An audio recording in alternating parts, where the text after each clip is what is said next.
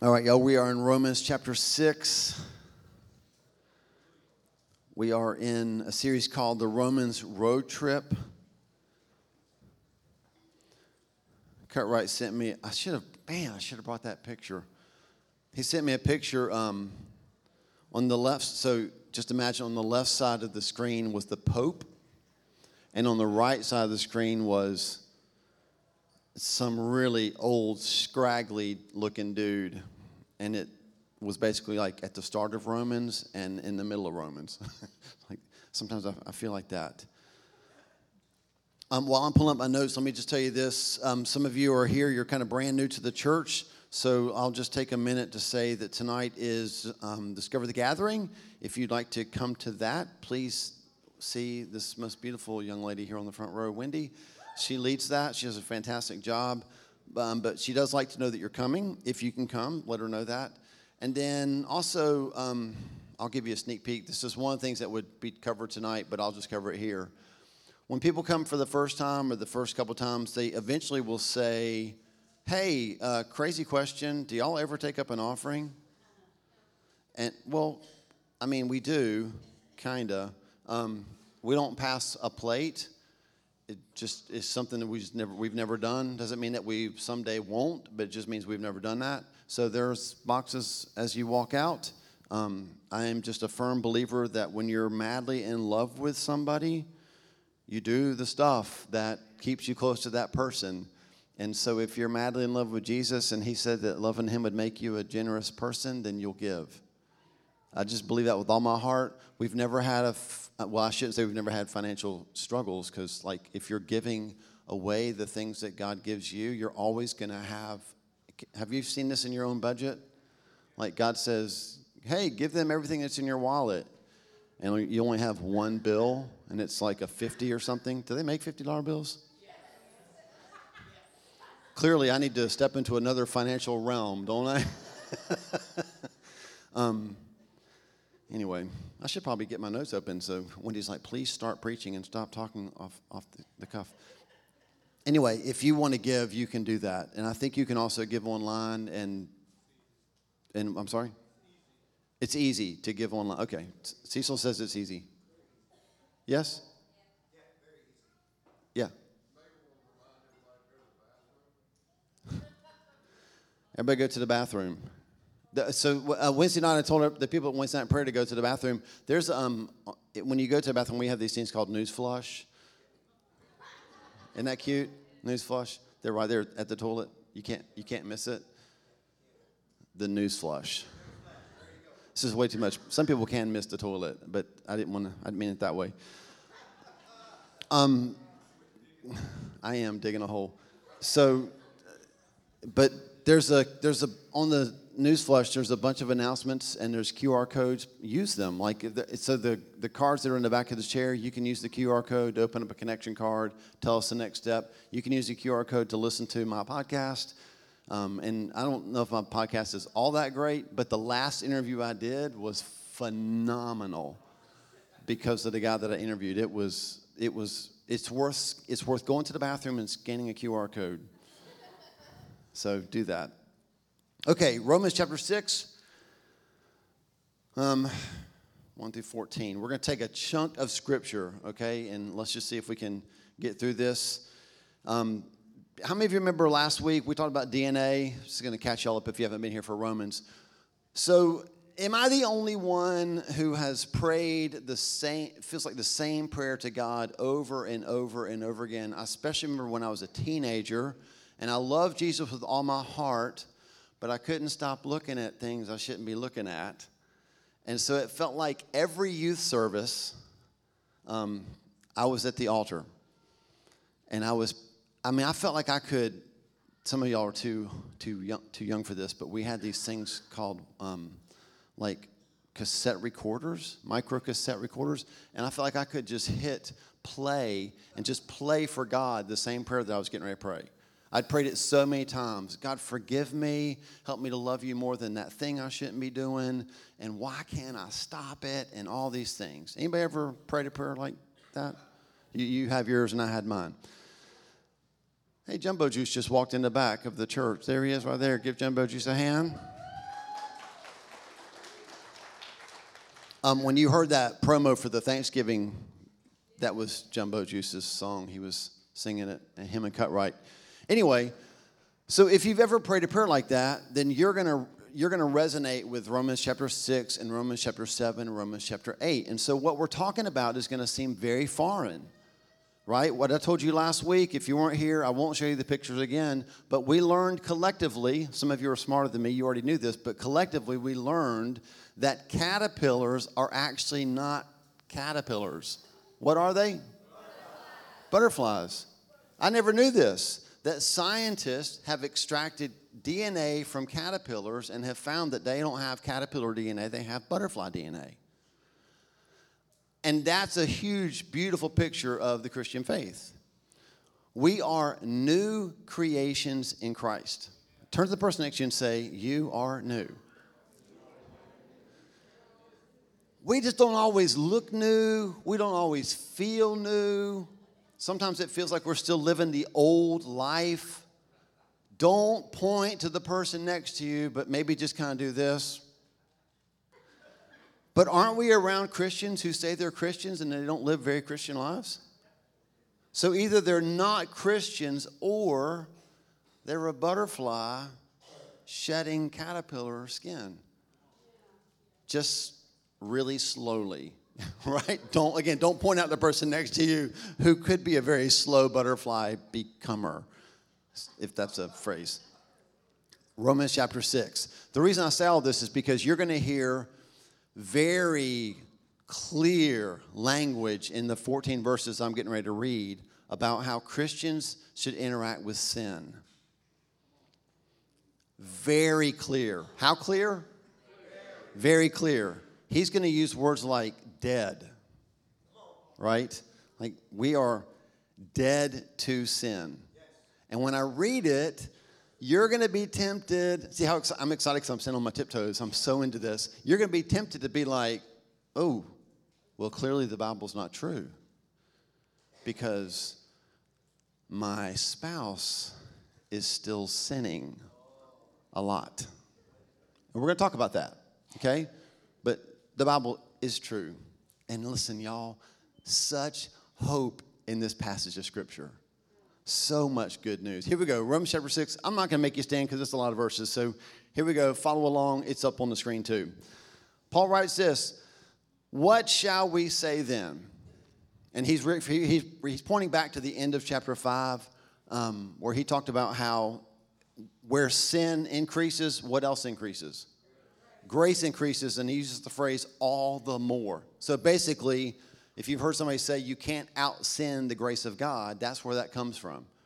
So he says, What shall we say then? Shall we go on sinning so that grace may increase? Verse 2 By no means. We are those who have died to sin. How can we live in it any longer? Or don't you know that all of us who were baptized into Christ Jesus were baptized into his death? We were therefore buried with him through baptism into death, in order that, just as Christ was raised from the dead, through the glory of the Father, we too may live a new life. Verse 5 For if we have been united with him in a death like his, we will certainly also be united with him in a resurrection like his. If you have a pen or a highlighter and you're a marker in your Bible person, I would circle the word certainly we will certainly also be united with him in resurrection. For we know that our old self was crucified with him so that the body ruled by sin might be done away with, that we should no longer be slaves to sin. I'm singing the song from Bethel. Is anybody else? I'm no. That's it. I'm done. Because anyone, that was like starting the national anthem in the wrong key. Verse 7. y'all, are y'all good? This side is into it already, and this side's like, what, what's happening? They're like, that's not in the Bible. Verse 7 Because anyone who has died, oh, y'all, this is one of those verses you're going to shake your head and go, there's no way that's true. But listen, he just said, anyone who has died. And he said, who has died? Christians, y'all. Not everybody, but believers, followers, people who are apprenticing under Jesus, have died to sin. And he said, because anyone, that's Paul, who has died, has been set free from sin. And that makes us scratch our heads.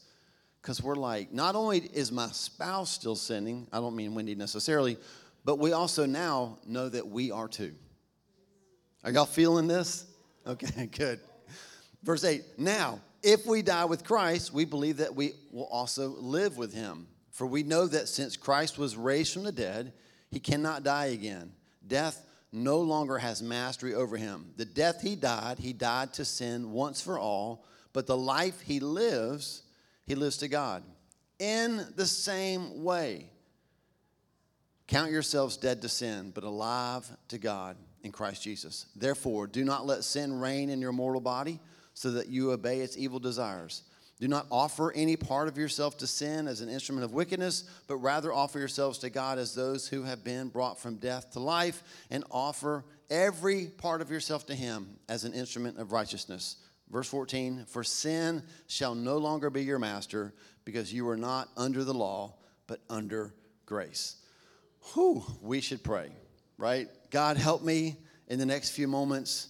I know that people in the room are saying, Yes, God, please let it be just a few moments. Help me to clearly communicate your heart and your truth, and not my opinion or anybody else's preference, just your word.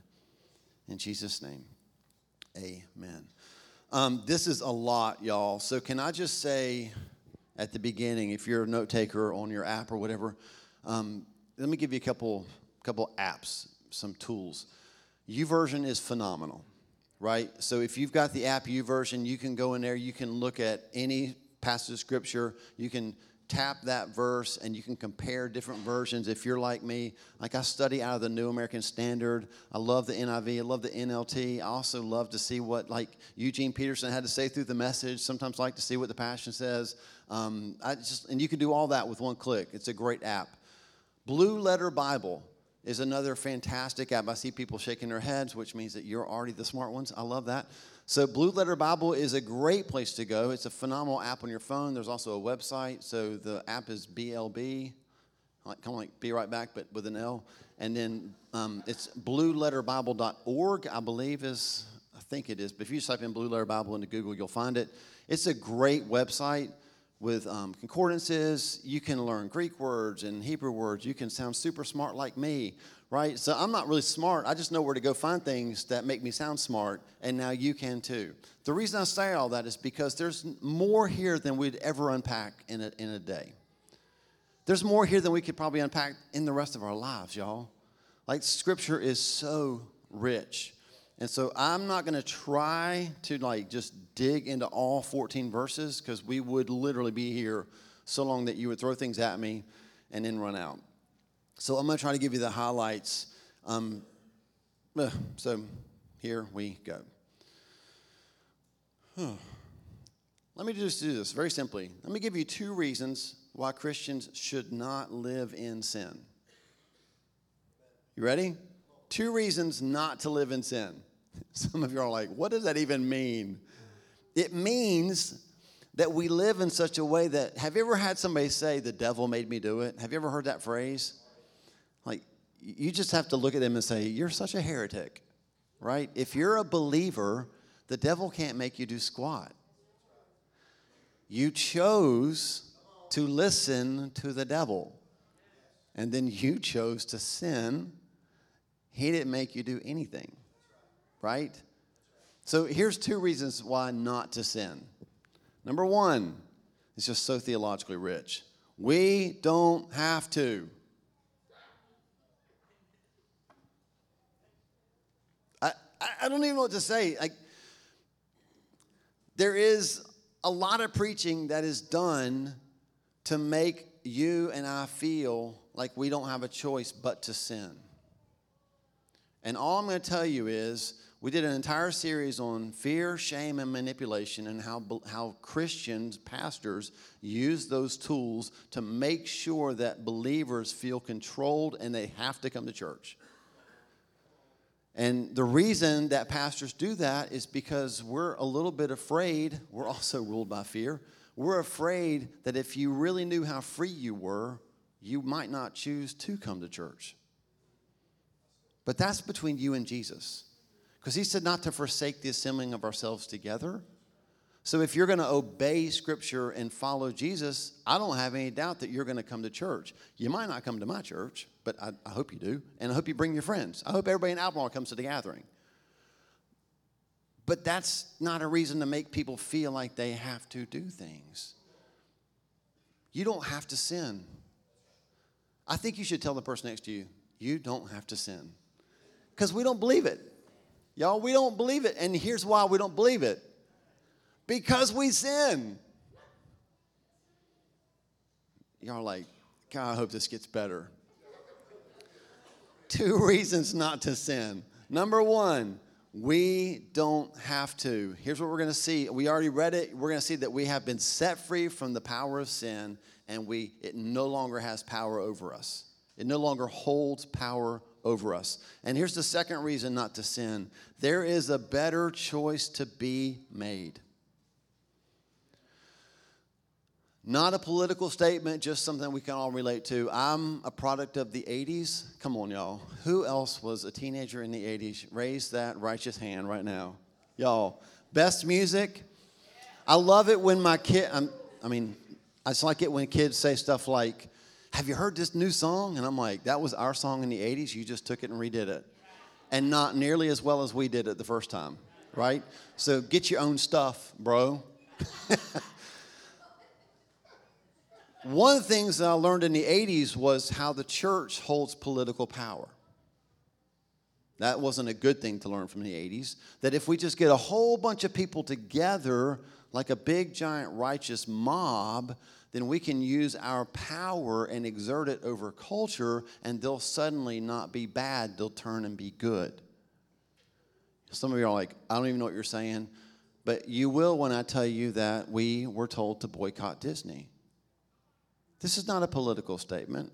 I don't care if you like Disney or you don't like Disney. My point is, I was raised in a church culture nationally that believed if all the Christians got together and stopped doing that thing, then that the bad people that created that that thing that we're now boycotting would stop being bad people and suddenly they would fall in love with Jesus. Y'all sinners sin. It's what they do. Why do sinners sin? Because they have to.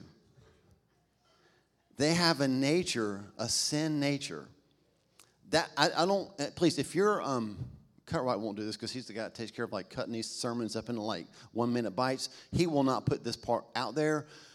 But please don't go out and tell people that I just said that we're better than those sinners. I didn't say that. What I said was sinners don't have a choice, they have to sin. Christians, and I mean people following Jesus, apprenticing after Jesus, who literally in their heart mean it when they say, I want to learn the ways of Jesus. When we sin, we chose it. I need you to let that sink in for a second. I don't mean that in a condemning way. We're going to get to Romans chapter 8. You'll, you'll understand why. We get to Romans 8, there's a reason why Paul says, There is therefore now no condemnation for those in Christ Jesus. Because he's going to spend chapter 6 and chapter 7 saying some hard things about how we should be interacting with sin, but we probably aren't. About false beliefs that we've carried around that we probably shouldn't. And by the end of these two chapters, we're all going to be like, what hope is there? like, are you as screwed up as that? Can I? Oh, are you as jacked up, messed up, whatever up you want to put? Are you? Are we as bad together as Paul just made it sound? And the only answer is, eh, somebody help. And he's going to say, thanks be to God that Christ Jesus delivered me from this body of death. There is now, therefore, no condemnation in Christ. But right now, we're going to feel it, okay? So we, we were sold this, this lie and I'm, again, not against people getting together and having common beliefs, but we can't boycott sinners into heaven. Sinner's gonna sin. That's how Taylor Swift meant to write the song, right? She just went with haters gonna hate. Sinners are gonna sin. They don't have a choice. They are slaves to sin. Chained to it is the language that Paul's using in Romans chapter 6. But he says, We have been set free. We have a choice. Now, again, if you, if you weren't here for the scare tactics series, maybe go back and find it so you can know my heart. This should start making us feel some kind of way about the way we sin too easily. It does me. Like, ew, I chose that? Because what Paul's going to start saying is you have a better choice that you can make right now. His name is Jesus. You can choose differently than you're choosing now. So now that we have a choice, Paul's going to highlight that we will continually and consistently choose what we value and love. I'm going to say that again because that needs to sink in and you're going to feel the weight of it. What Paul's going to say is now that you can choose, in the moment that you choose sin over freedom, you are saying, take a deep breath, that you actually in that moment value the sin more than you value your Savior. Do y'all feel that? I know that sounds really ugly. It's just truth. It's just truth. Um, parents in the room, raise your hands, even if your kids are grown. You already believe this. You already believe this. You've already lived this out, which is why you have had conversations with your children while they were growing about accepting responsibility for the choices that they made. Right? Shake your head because I know you had those conversations, right? You're like, your brother didn't make you do it. Your boss is a jerk, but he didn't make you do it. Or she didn't make you do it. Like, you need to take responsibility for the choice that you made and learn to grow up. God's just saying the same thing, thing to you now. Doesn't it? And you're like, ooh, I wish I'd known how it felt. I would have been nicer to my kids, right? like, he's just saying, hey, church, grow up. Part of growing up is like, stop blaming everybody else and recognize that you've been set free from sin. Like, you were chained to it. I set you free so that you could live over here in freedom with me, but you chose without a chain on your foot to go back over here. And he's like, I need you to own that. That's why repentance is such a gift in the body of Christ. That's why when I say to Jesus, I'm sorry, please forgive me, he's like, 100%. I'm cool. Let's wash you clean and bring you back over here. Right? Shall we go on sinning? This is important because I'm going to get I'm going to talk for a minute about addiction. When he said in um, verse 1, shall we go on sinning? It's a Greek verb tense. These are things you'll learn at blueletterbible.com, and you will sound like so smart, like I did just then. It's a, it's a verb tense that indicates habitual sin. This is really important. Because because we're all human, you all, y'all are human, right? No, no rob, robots in the room because we're all human, we're going to leave this church service and man, we've been in the presence of God. It's been fantastic. Even my preaching is pretty good right now. It's good. It's going to be a good morning at the gathering, and we're going to get in our cars and you're going to have a fight. If not with the people in the car, with the person in front of you that's slower, they won't hear you fight, but they'll know it's happening because they'll see you in the rearview mirror like, you know, they'll know something's going on. Like either you're getting stung by a bee or they're not driving fast enough. And you're going to remember that I said, wait, Paul said, shall we go on sinning? By no means. And you'll be like, oh my gosh, what's wrong with me? Why am I, why am I doing, do I, I don't love Jesus now? And I just need you to know this is about habitual sin. That you, something you do over and over and over again. It's a horrible illustration, but it's the only one I can think of. It would be like if I said to Wendy, I love you with all my heart, but just a couple weekends a year, I'm going to go love somebody else. But I'll be back. And then the next year it happens again, but I come back. And then the next year, and then the next year. And at some point, Wendy would look at me with a, probably with a gun in her hand, right? And she'd be like, dude, you don't love me. No, no, I, I, really do. No, no, because this is a habit, this is a pattern, this is something that you continually do. That's a strong word, church. I need you to hear it with grace, okay? I have not hidden that I've been delivered from porn addiction from y'all. And that was my recorded prayer.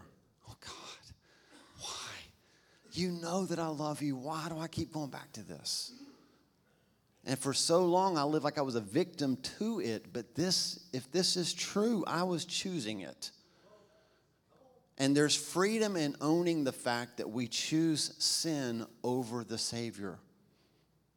Because then we can repent and He can strongly support us. There's a verse in the Bible about that, right? The Holy Spirit goes throughout the world looking for people who are committed to Him so that He can strongly support them.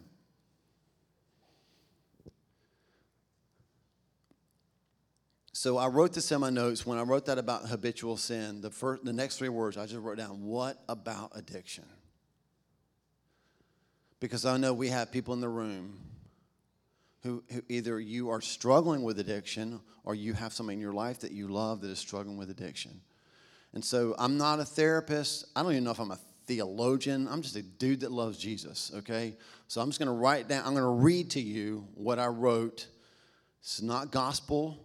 This is just me, my pastor's heart, okay? What about addiction? I just wrote down Do addicts love Jesus when they continue to choose the substance? And I would say that habitual, unrepented of sin is Paul's main idea. I have been around addicts who are truly repentant and sorry for what they've just done again and again and again. And it doesn't mean that addicts don't love Jesus. I'm so thankful for ministries like Teen Challenge and Ground 40 and Gateway of Hope that are reaching people who are messy. And the reason that they're messy is because you and I stop believing that they love Jesus. Because we look at them and go, well, if, if you really love Jesus, you would stop doing that. Dude, they can say the same thing about us. Well, I don't have an addiction. Y'all, y'all gossip like addicts sometimes. We complain like addicts sometimes. We whine like addicted little babies sometimes. They can say the same thing to us. Our sins are just not as messy, nor as public. Does it mean we don't love Jesus? No. It only means that we don't love Jesus when we choose to not repent of it. I, I, I hope that, I, I don't have the picture with me, but um, I have this, this picture on my computer of an iceberg, and it's, it's like a picture of the Titanic when it hits the iceberg, and the Titanic's like starting to sink, and it just says mistakes in one big word, mistakes and it says, My life serves as a warning to others. I think that's so fantastic, right? Like, don't go this way because I went this way and I hit this iceberg. I, I hope that my dying breath to the Lord is, Please forgive me. Not because I'm not sure that I'm saved, but because I want to be about I want to be about this far from him when I die. And repentance is the gift that keeps you close to the Savior. Our problem is that we never come back and ask Him to forgive us. We, and so, we, so that habitual sin becomes even easier to continue to do because we never pay attention to the Holy Spirit who's convicting us and saying, You don't have to do that. Addicts actually, physically, sometimes do have to do that. And we need to help them with that. This is not a sermon about addiction. I just didn't want to be the guy that says, Love Jesus more and it'll take care of itself. Because sometimes there's stuff that has to get fixed as well. This, the most poignant ver, uh, quote I ever heard about addiction is that people that don't understand addiction think that people get addicted to have fun, but people that are addicted, they just get addicted, they just keep taking the drug to get back to some kind of normal. they're not even having fun. They're just trying to survive. So I wrote this in here. An addict could choose a substance over many things over and over and yet repent in true remorse every single time. Will that addict wear people out? but probably, but the answer probably should be yes. But people aren't God. I'm so thankful, right? God doesn't get worn out. When we're born again, we have believed. When we have believed on Jesus for our salvation, our relationship with sin is permanently changed. I heard a, the, uh, a commentator write this. He said, Before Christ, we were dead in sin. Now we're dead to sin. Y'all, that's good news. You want to write down a verse, you can write down uh, Ephesians 2 1. It talks about how we were dead in our sins. But now in Christ, we're dead to sin. We've been baptized into Christ and into his death. So let's talk about that word baptism. Um, the Greek word for baptize has the idea of immersing or overwhelming something. This is, again, not a theological statement on you if you were sprinkled as a baby. I mean, God can use all kinds of things. I do think that I believe the scripture is pretty clear about immersion. And here's one reason why because the, the Greek word that's used for baptize literally means to immerse somebody, to be overwhelmed with something, which means this if we've been baptized, in Christ, then we've been baptized into something greater than our sin. Literally, our old sin nature is overwhelmed by Jesus. We've been baptized into his death with him, into Christ. Jesus overwhelms our sin nature. You, you were not taught this. You've been taught, and I've been taught that we're overwhelmed by sin. How's your week going, brother? Oh, it's been a rough week, man. I just can't stop sinning. Like somebody needs to talk to that brother and say, stop talking like a victim.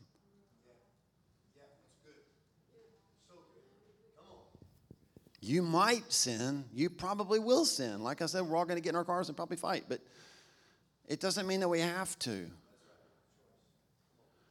We're getting to it. Everybody take a deep breath. At the end, I'm going to give you three practical things you can do.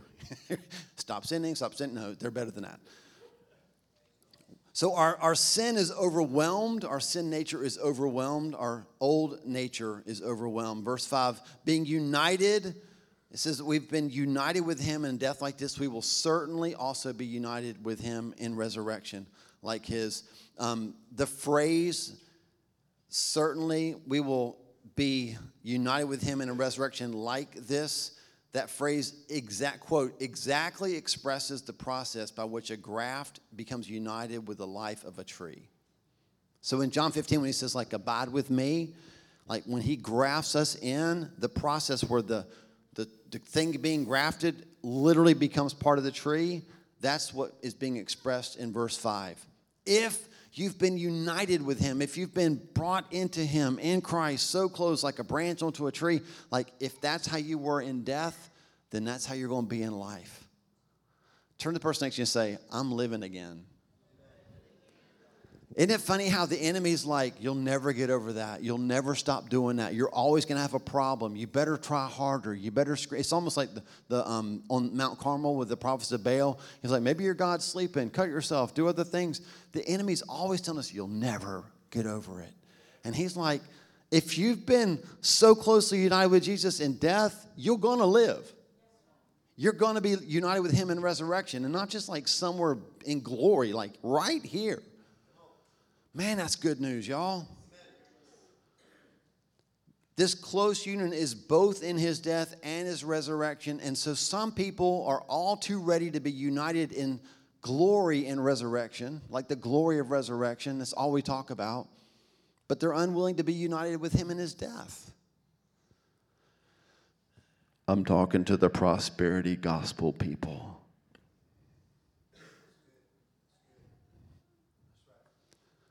Don't tell me anything negative.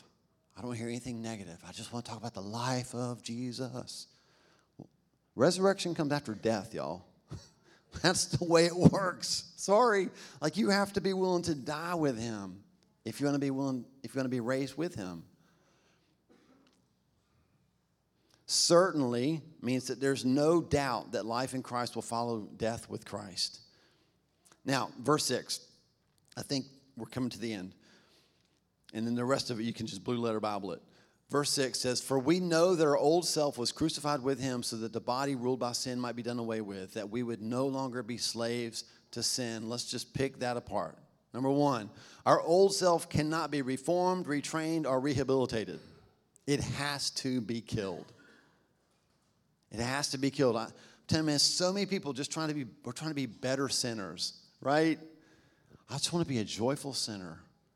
I want to sin in such a way that people still, they're not put off by me. Like, no, kill that stuff. Like, we need, that old man needs to die. It has to be killed, and it was. So if the old man is dead, why do I feel a pull to sin?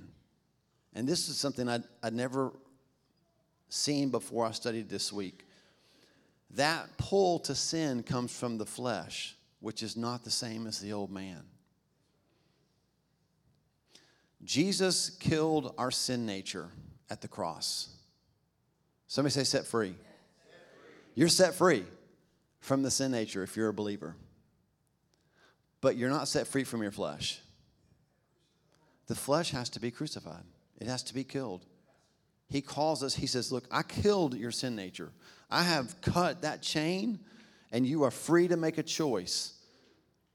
But this, that flesh in us, the desire that we sometimes have, sometimes it pulls us to the thing that we've been set free from. We have a part to play in that.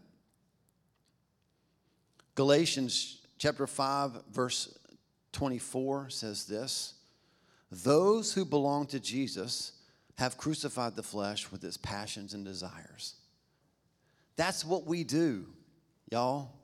I, I know I, I, keep having y'all say stuff to each other because it's just fun for me. Turn to the person next to you and say, kill something. Kill your desires.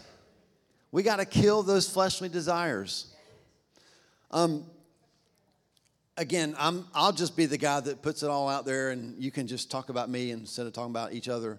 But I, I didn't, I didn't get over porn. Like the way I got over porn was I, hang with me here, stop looking at it. It just took a long time, right? It took a long time. We try all kind of tricks, you know, like bring the computer into the family room. Well, the family at some point goes to bed. Still just you and the computer. I mean, like there's you have to make a choice to stop feeding that desire. And until you choose to stop feeding it, you can still love Jesus all day long. You're still going to be drawn to it because you're feeding that fleshly desire. And I hope this is making sense. That's what Paul's getting at here. And I think sometimes we read this and go, oh, I'm set free from sin, but I'm still sinning. I guess I don't really love Jesus, or I guess I'm not really set free. No, you're set free. You love Jesus, and in this moment, you're loving that sinly desire way more than you love Jesus. Repent of that and ask Him to restore your first love. That's the way the Bible would handle that. There's no shame in any of it. It's freedom, y'all. It's freedom. So let me read a couple paragraphs because I don't want to get them wrong. With the old man dead, what do we do with the flesh? God calls us to partner with Him and actively, day by day, kill the flesh, just as He killed the old sin nature. To crucify it, make it dead to sin. We just read that in Galatians 5:24. But when we allow the flesh to be continually influenced by the old man's habits of the past, the world and the devil, the flesh will exert a powerful pull towards sin if we let the new man within us influence the mind, the will, and the emotions, then we will find the battle less intense. How many of you love fast food? Raise your hand. I do. I love fast food. Like we were talking about this the other day, like the two cheeseburger meal from McDonald's, y'all. I don't know why it is. Like when we're sick, some of y'all are like, ugh, it's just gross. Stop judging me. There's no shame. There are bad choices, but there's no shame. There's something about fast food grease, man. Oh, golly. Um, if I go like on a long run, just put some greasy food in front of me. It's just so good. But, and I know you know this. You know that they've actually put chemicals in fast food to make you crave more fast food? It is. Who said evil? Who said it's evil? Come on now. It's true. It's such good evil, though. I mean, the food. there is no good evil, just in case Cut Right uses that clip. Just making sure, right? Like, they're, they're literally making sure that we keep making the wrong choice. We can choose healthy food but they're making sure that if we so the first time i you know if, if i was like from this day forward i'm never to eat that stuff again it's literally junk food to me Rah! so i started eating organic grass-fed whatever i don't even know what to say because i'm not a healthy eater but whatever that would be let's just say i do that for a week two weeks three weeks it's great y'all are like hugging me at church going like dude you feel good like this is fantastic like you're losing weight and yeah i'm working really hard blah blah blah you know all that stuff and then one day one day I just give in and I swing into McDonald's. I get that two cheeseburger meal. I get one of them down. I'm like, oh, sweet Jesus, this is great. and then I come back and I try to like live right. Are you seeing the parallel? This is like this is the Sunday experience for a lot of people. I made wrong choices for six days. I'm to come in here and have a moment with Jesus. It's to be so powerful, so amazing that I'm to be set free from all that. And he's like, You already are. But then we go back the next six days to make the wrong choices. It's because the enemy has put something in it to make us crave it the more we choose it. And I'm not saying Jesus is not more powerful, he's not overriding your choices. And to ask Him to do that is asking Him to make you a slave just like sin made you a slave. And what Paul gets at is this, and we're going to wrap it up with this. He says, He doesn't want to make you a slave to Him because He wants you to choose Him. Paul uses slavery language. I don't mean that in a weird way, but just he says, so now, now that you have a choice, don't offer your body to sin. Offer your body to righteousness. Offer yourself as a slave to righteousness. Before I give you the three things that you can do, I'm going to read a story. I want to say this I have verified that it is a true story. The people I'm going to read about actually did live. I tried hard to verify this part of the story to see if it was true, and it, it might be, but it's a great story okay? So when you Google it later, as you should, be the Bereans and make sure I'm telling you the truth, you will see this pop up, okay? But this might be one of those stories that a preacher told somewhere that got passed on and on and on. But anyway, just listen, it's a great illustration. I'm going to read it because I don't want to mess it up. In the 14th century, two brothers fought. Oh, that could fit anytime. No, I'm kidding. In the 14th century, two brothers fought for the right to rule over a dukedom. I didn't even know that was a word. It's like a kingdom they were dukes in what is now Belgium. So in the 14th century, there were two brothers, and they were both dukes, and they were fighting, they were duking it out. Come on, y'all. You should clap probably for that. That was fantastic. I just want to say, I love this side more. To talk. Okay, let's keep what is the point of the story? The point of the story is this is where Duke's mayonnaise came from. So hang with me, okay? I'm kidding. That was terrible. Don't leave. I'm kidding. I'm sorry. Sure. Okay, here we go. Let's finish this up. You're doing great. The elder brother's name was Reynald. He got made fun of in middle school, 100%. But he was commonly called Crassus, which is a Latin nickname, and it meant fat. Do you know he was literally there? I, I looked this up. Literally, he was called Reynald the Fat. I mean, because he was healthy, large.